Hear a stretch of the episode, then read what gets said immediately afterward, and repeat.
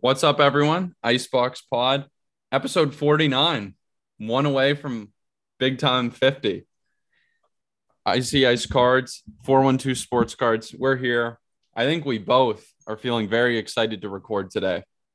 I don't know why Matt is, you know, maybe just in a, you know, card mood, but I definitely am after I had a little bit more free time to kind of poke around in the card world.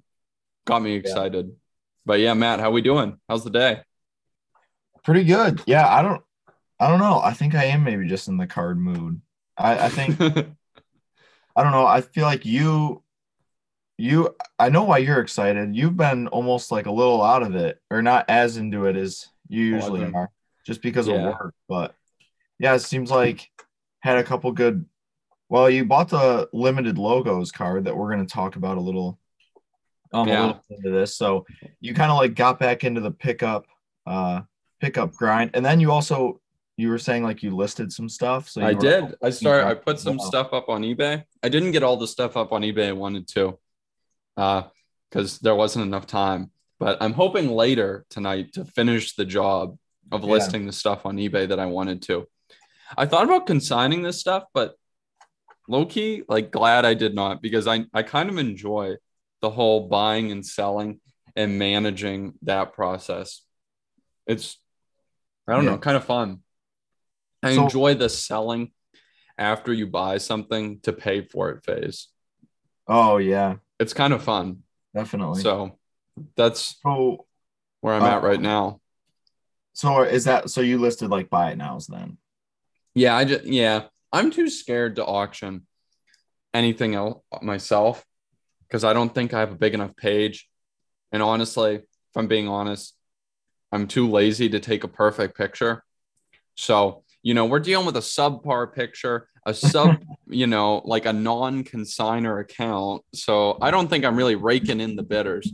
So if I was going to auction from this point forward, unless it was like some really special circumstances, I'd probably just consign. But I enjoy the buy it now life. Yeah, so do I. I don't I don't really run too many auctions uh besides like obviously sending consignments, but I like getting the offers in, fielding the offers come through, wake up in the morning. Yeah. Sometimes you got a couple offers in there. Yeah, overnight seems to be like I know time when stuff comes in. Like usually my offers come in overnight and then I see them in the morning. So same, same. Cool, yeah. It's like a it's like an added part of the hobby morning routine. Yeah, definitely. Yeah, it's, it's like pretty exciting. Wake up, drink some water, brush your teeth, eBay offers kind of. Yeah. and I'm back, baby. Got stuff listed on eBay again. Yeah. Ready to reel in some offers, but super excited. I made a deal on IG yesterday while I was sitting around working, had some football on in the background, you know, that more distracted Sunday variety of work. You don't feel as somehow as obligated to be working quite as hard, but uh got goes scrolling going through the stories. Um, I'll ignore that phone. And some guy responds, or some guys has on a story, just a whole bunch of cup limited logos, tons of them, tons and tons of them. And I was initially intrigued by this Crosby I saw, but then I couldn't do that because it was too much money. And then I saw this Malkin one, and it's, I don't know what year it is. You know, I never even asked the guy what the year was. I just I just was like, yeah, looks pretty yeah. cool. I, I, didn't even take the time really to look up what year it was. I was like, gave me a price. It's like 500 Canadian or best offer. And I was like, you know, how about 375? And then we eventually, you know, met in the middle, got a deal done. And I'm super excited to have it coming. I think it's just such a cool card. I got the Malkin because it was more budget friendly. Yeah. What did you, uh, for the listeners, you can head to his IG page and see it. But yeah. what say the patches of? It's of oh, it's actually not up on the IG page yet, I don't think. Oh, but you could see it on the guy who I bought it from. But the patch is like the the glove, like the hockey glove of the penguin. Oh, I can see it. Yeah. So it's like part of the chess logo. Um, I mean, it looks pretty nice. The best comp, I guess, out there, there's a 9 5, also a glove piece. Um, I personally think I might like this. The two, it's 2010. I think I might like that year better than the one that I have. But that one was a BGS 9.5, did 450 bucks. And so this was like 310 bucks in USD. So I was really happy, really excited. Should be yeah, awesome. Cool PC, PC card. Guys like I've had it for 10 years, and he told me he clearly is a big collector. You know that they're a real collector when he said, please don't put this out in direct sun for extended periods of time. He said, I've had this for 10 years and it has not seen direct sunlight in 10 years to protect the autograph. Please take good care of it. And I was like, wow. I got you. That's very cool. It is really cool. Yeah, I, that is cool. He has a very nice auto. That's the first thing I noticed. It's very. Do you li- do you like it? It's his old auto. Yeah, so he has a I, newer auto, which is less loopy and more like angular and gross looking. Yeah, I I really like it. Um, I thought that is basically his rookie auto, the auto that's on that card. But he has oh, he has more. His old auto is definitely better. Yeah, because the other the more recent auto gets very angular. Yeah. Oh, there's a more recent um one with a less good patch in the less good auto I see from January for 240 bucks. So I don't know. I feel like mine was probably about fair. I wasn't looking really to, you know, get a bargain basement price. I just kind of wanted a cool card at a fair price. Yeah. And that's a less, cool set to get one. Yeah. Limited logos out of 25. Yeah. I was pretty that's excited. Good pickup. Yeah. Got me reinvigorated. yeah. You, you made any pickups recently? Um actually I, I know you have. A guy yeah, messaged me vouching for you yesterday. And that's how I know that you were making deals. Oh, really? Yeah. Yes. I uh I did a trade. Um got a Kobe uh spotlight auto. So mm. that hmm. should be that should be coming shortly. I, I want to say like Thursday is the estimated delivery. Um, I see that you took the role of the the more known dealer, where you are getting the cards before mailing yours. Yes, I am getting the cards first, which is nice. I very much like that. yeah, I think everyone does. Yeah, it was a uh, yeah, it was an interesting deal. It's always like funny how things circle because he sent me a ton of his trade bait, and mm-hmm you know, there was a couple of the cars that I recognized from Dallas. So I was like, Oh, hey, really? And yeah, and he's from Dallas. So I was like, I'm pretty sure we met. Wild. At, like some point in the show. So that was kind of cool. That is pretty cool. So yeah, happy to get that deal done. Um, I haven't. I was thinking about this today. I haven't owned a Kobe auto in, I mean, like a long time. I think I've only owned one. I have I owned one at one point. Yeah. I mean, I owned one and I sold it like for way too cheap. Like this is back pre pandemic, oh. pre everything. Like so yeah, didn't get very much for it and just I don't know. They just don't really ever fall into my hands. So I'm excited to have one and and have an on card one too. Yeah, the one you got's pretty nice to be honest yeah, I'm I'm happy with. It. I'm excited to see what it looks like in person. That's it. So yeah, because those gold ink, that gold ink is a little, little difficult to tell sometimes on the yeah. camera. It can be a little hit or miss. Right. But yeah, we'll see. I'm excited for that. I would be too. I owned that 98 Topps Kobe, that one that's his like first oh, paper yeah. auto. Honestly, yep. I'm just looking them up right now. They sell for almost exactly what I sold it for. Gotcha. So they've just been level. And I, I, sold it like a year ago. So I mean, honestly, that I, I think that's not terrible. Yeah, that's actually pretty good. I know. That's what I was thinking. It's it's level for like a year. Yeah, I'm surprised it's not like cut in half or something. I know. Me too. Wow. I guess it just depends which ones you buy. Yeah. Yeah, I know. I know a lot of Kobe stuff did take a really hard hit. So that that's why I was so surprised. Maybe it's just because it's like a paper card. Like maybe it, it never ran like other stuff did. So maybe it just never fell like other stuff fell. Sure. Yeah. That that makes sense. Kind of cool though. Wow. So exciting trades. You'll have to update at least me on how the auto looks in person. I've never actually yeah. owned one of those before. Um, like a spotlight auto. Mm-hmm. Yeah. I don't think I have either. Um, yeah, I don't think I have. So I'm excited. I've seen a couple in person. Oh, okay. Um, I know I've seen like the Donovan Mitchell one in person. Um, I used to really badly want the Giannis one. Have you ever Ooh, from 13? Yeah. Or no, maybe it's not. There, there's two that I really like. There's the there's like that second year one that is crazy. I don't think it's a spotlight, but it's a noir. And then the spotlight one where his back's turned and you can see like the back of his jersey and then it's signed. That I think you've showed me that one before, actually. Yeah, I, I love that card. I've never owned it, but I, I would like to someday. That's pretty cool. Yeah, that's those noirs are nice. I think noir might be my favorite basketball set. I I yeah. I think it actually like definitely is my favorite basketball set. Are you a fan of the sneaker spotlights? Eh. Or mostly the other, yeah. I, I I'm not gonna lie, the sneaker spotlights don't do a ton for me.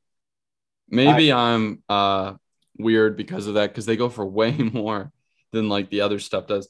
I really enjoy the the patch autos. I enjoyed the color one and then the black and white one recent years kind of tarnished in my opinion by the fact that the patch is like non-affiliated uh, that i have trouble getting over that but i also really just like those ones that have like a black and white picture or a color picture with that rainbow foil board like just a strip of rainbow oh, yeah. foil the whole way around and then like an auto above the picture or below the picture really like those like yeah. those are super nice looking cards I've almost bought a Jaren one just for the sake of it. it like, yeah. but it, it always costs more than I'd like it to cost. So I never do. But yeah, it's definitely a product that sells well.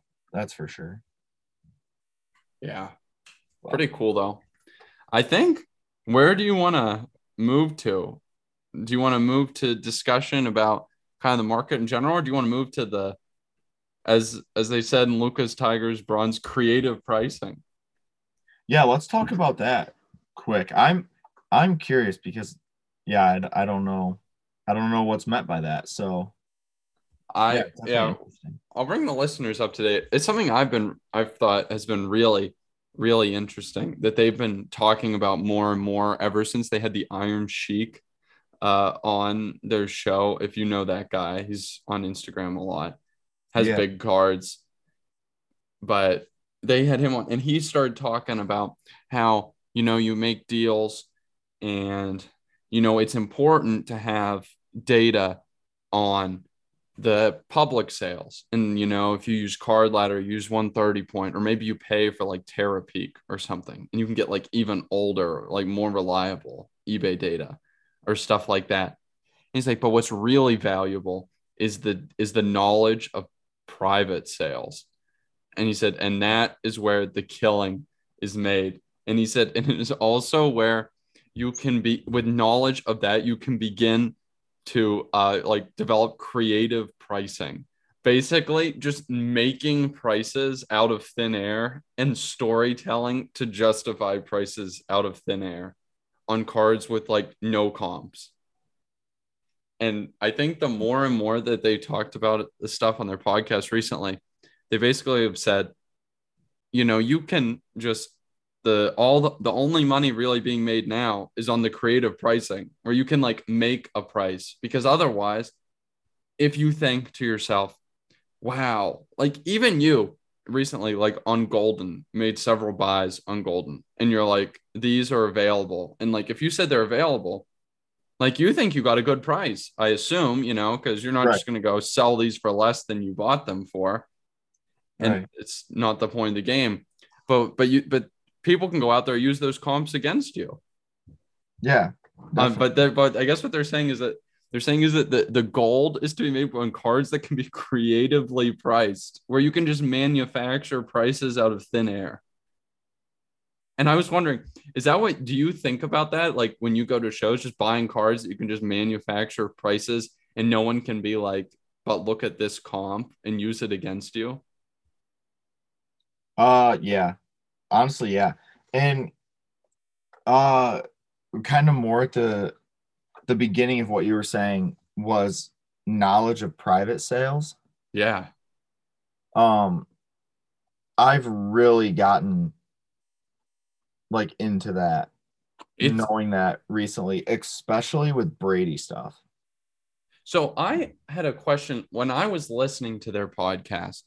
I thought to myself, I didn't under I understood how the creative pricing was like so powerful and like how people just really want cards that can be creatively priced and like that made sense to me. But I explain to me what you mean there. How is what is the value in knowing these private sales because I don't does it just do you if you know what a because like say some Brady card has no public comps, but it went privately to one dude for fifteen thousand dollars, and you think it could be anywhere in the ten to thirty thousand dollar range.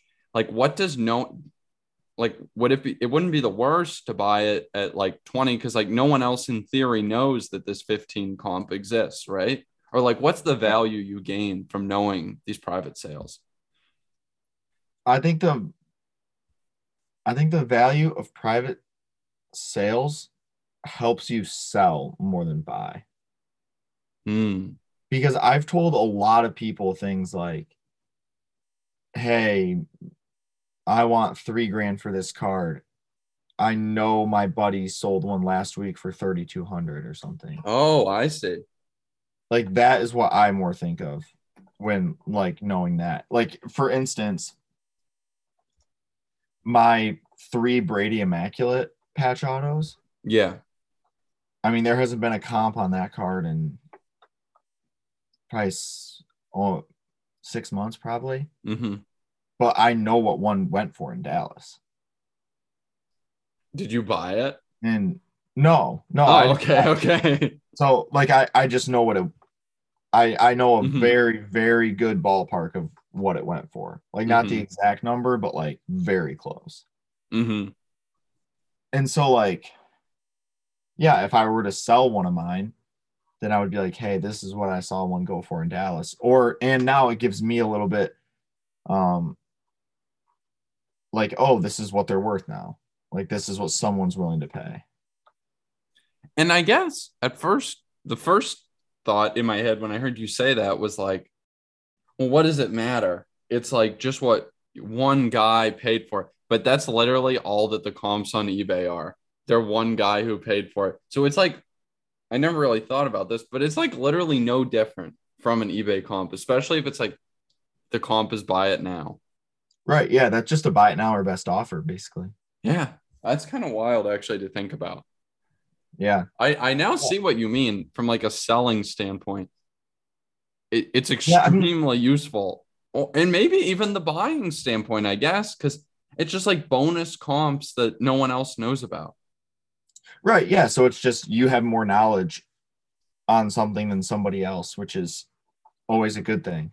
And I think it hinges on the fact that you saying, I know a guy who sold one for this in Dallas has weight to the buyer. That's definitely right. the kind of crux of the value there. But that I feel like that probably would work. Yeah, I I actually did that um relatively recently. Maybe like and it, and it worked because I, I would be initially suspect that I would be me, the buyer, would be like, well, how do I know that that's real? Right. And I think maybe it only works if you have strong character and strong brand. Yeah, I mean, like for me personally, I wouldn't really put weight to it. Mm-hmm. See, yeah, if a person like said that to me, but you know what I did do, which helped me so much, is I had a Lawrence um XRC 9.5, and you you know the people that like take pictures of their deals and like post it on Instagram story. Sure. Um so some somebody moved the PSA 10 in Mhm. Dallas and they took a picture of the of the cash on the table with like one card. Oh my gosh. And so I screenshotted it and it was like a PSA 10 moved for like 7k and then like a thousand dollar card. So then I would show people be like, here's a PSA 10 that moved in Dallas for 8k and I want four for my 9.5 or something like that. Mm-hmm. And it actually did help me sell the card. Wow. that is some advanced behind the scenes work, guys. That is, you know, that's definitely the case. And I, I guess it also depends if you know the person, but like there are people that I've been like, that I've been like IG, like hobby friends with who I've been owning some of the same cards that they've owned. And I've basically said, if they sell one privately, I'd be like, if you don't mind me asking, what did you get for it? Just to like, you know, have an understanding of where things are at. And if it's a friend, I feel like people will share that information a decent amount of the time. Not on the buy side, but on the sell side, they will. Yeah, I think uh I, yeah, I think it yeah, it just depends how good of a friend they are. Because well, they have to be a decent friend. And they also have to not be like all about only grinding. Yeah. Yeah. I I mean, I I think I, I would tell close friends like what I bought something for. Um, well, I, but you would probably tell more a larger group of people what you sold something for if they asked, right? Um, or no? Honestly, I don't know because I I always honestly probably not. I'd probably just, just tell close friends like things because telling what you sold something for, you're kind like you're telling what somebody paid. Uh, yeah. Well, like then like there's cards that I bought where I don't want people knowing what I paid. Yeah. Necessarily. That's that's definitely fair. I guess you got it. I mean, out of respect for the other person, you do have to kind of keep it pretty close.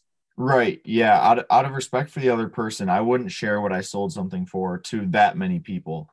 Um, yeah uh, unless it was you know you know like a close friend or something or you know but that's obviously different. Yeah that makes sense. I guess yeah you don't want that exploding. I've only ever really asked like two people like what they sold something for and the one guy said no i won't tell you and i was like you know whatever. It was worth a try. I was just curious. No no worries. And the other guy told me. Yeah yeah, I, I think that's kind of just an individual thing. I don't think either way is necessarily right or wrong. I just I would just worry about the other person like getting upset. Yeah, um, that's definitely a legit legit fear. Like I I think I think that the buyer could almost always tell and be like, "Hey, I paid this," without offending anybody. Well, yeah, but the, no buyer's ever going to do that. Right. So I think it's more the seller that has to be careful. Yeah, because it's easier for the seller to do, but maybe has ramifications on other people. So you shouldn't be doing it. Right. Yeah. Whereas if the buyer says what he paid, it's his own really problem. He affects himself. So yeah. Well, good thing I'm not unloading that limited logos Malkin. Uh, yeah. yeah. You know, yeah. always. Uh, if it's PC, you don't have to worry about that, all that kind of stuff. I definitely don't have to. It's not going anywhere. Yeah. The stuff just gonna sit around unless I, you know, sold it for like a similar but different card. True. That's about it. That's about it. yeah. Yeah. So what were you kind of said I don't know if you were like thinking about this a little bit or or what exactly, but you were thinking about kind of, I don't know, like hobby economics almost. Yeah. As a whole. I mean, it's on the mind. People are talking about it. There's a lot of chatter. Yeah. A lot of chatter on the IG. IG Airwaves. So what are your I don't know, like what what was your train of thought? Like what are your I don't know, what do you think's gonna gonna happen in the future? What do you think's happening now? My train of thought is that things are a lot more correlated to like stock market performance than I originally anticipated by a lot. Like I think it's way more correlated than I than I ever expected it was. And I think I underestimated perhaps the amount amount of people buying beyond their means or being out over their skis on stuff. And I think that because it's almost like what's going because the only reason you ever have sell off, I mean, unless you're like some in the stock market, unless you're like some hedge fund that they like operate, you know, buy, sell, buy, sell. But the or you're an active trader. If you're not an active trader, you're just the only reason you sell is because you're worried you you're out over your skis you know you got too much on the table you know i should never have had this much on the table uh, and i think i underestimated the amount of people that feel that way in cards. It's clearly a lot or we would not have all this these cards bleeding out because it's now no longer just the low end that is is doing it. It's it's moving into stuff that was previously more durable. And there definitely are signs that stuff that was more durable and perhaps higher quality as many people myself included have dubbed it are, are proving to not be as impermeable to like macroeconomic environments as i thought. Yeah. Yeah i think uh just looking at auction houses and you know pwcc premieres and and stuff like that it is a little alarming like i mean we've seen two curry uh rookie Topps chrome golds sell in the last like two months and there's only 50 of those like those yeah. should not be th- those should not be moving that often um, no similar with uh you know certain Brady cards. I've noticed that a lot with. Um, I mean, there's a uh, there's a Jordan 10 in every single big auction. So well, yeah, but that's been that way for a bit. But yeah, um, yeah, it is a little concerning. Like, what are are people really just taking losses like that fast? I mean, there was uh the last Goldin auction I mean, there was a Jordan in there that had just sold three months ago. It was like a high end exquisite, and the owner took a loss. Um, uh, yeah, I don't. I'm not a hundred percent sure what's going on. It's hard to tell, and I guess with prices decreasing across the board, right? Maybe it isn't as hard to tell as I thought. I was going to say it's hard to tell if the money is just being reallocated to different cards or if it's just being taken off the table. But with prices falling across the board, it's being taken off the table. It's pretty clear. You know, there's less money in the system than there used to be. But I'm not 100% sure what where the money is is going. And I think a lot of people might say this is you know, why the heck do you do I care? I don't know. I think it's helpful to know and to try to come up with ideas, look at how the market functions, understand like back into the understanding how people think about this stuff, how people are generally feeling the positions they're generally in. I think it's just good for understanding the marketplace.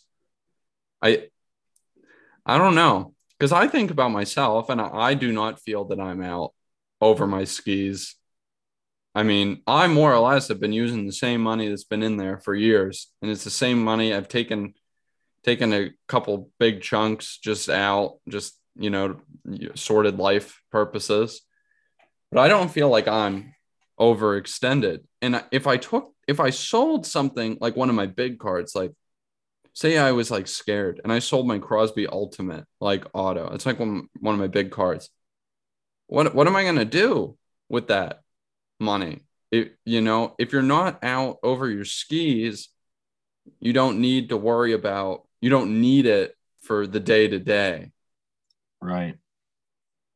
And if you know what I mean, if the paycheck that comes in pays the bills and I mean, unless of course you know you were just cutting it so close to begin with that maybe prices have gone up a little bit the paycheck doesn't quite pay the bills and then you know you just need a little extra help.